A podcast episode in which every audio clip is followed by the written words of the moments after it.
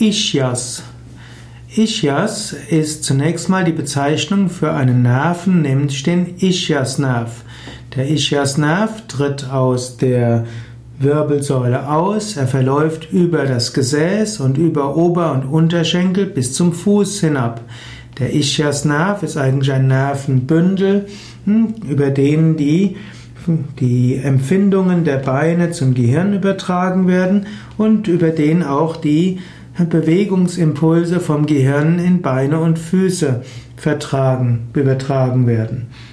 Ischias wird auch bezeichnet als Schmerzen im Bereich des Ischiasnerv. Man sagt zum Beispiel, ich habe Ischias oder ich leide unter Ischias, das heißt unter Ischias-Beschwerden.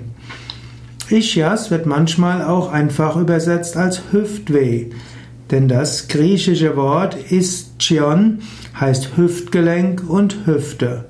Und so findet man im 18. Jahrhundert den Ausdruck lateinisch Sciaticum Hüftweh und so auch Ischias Sciatic als Hüftweh Hüftprobleme.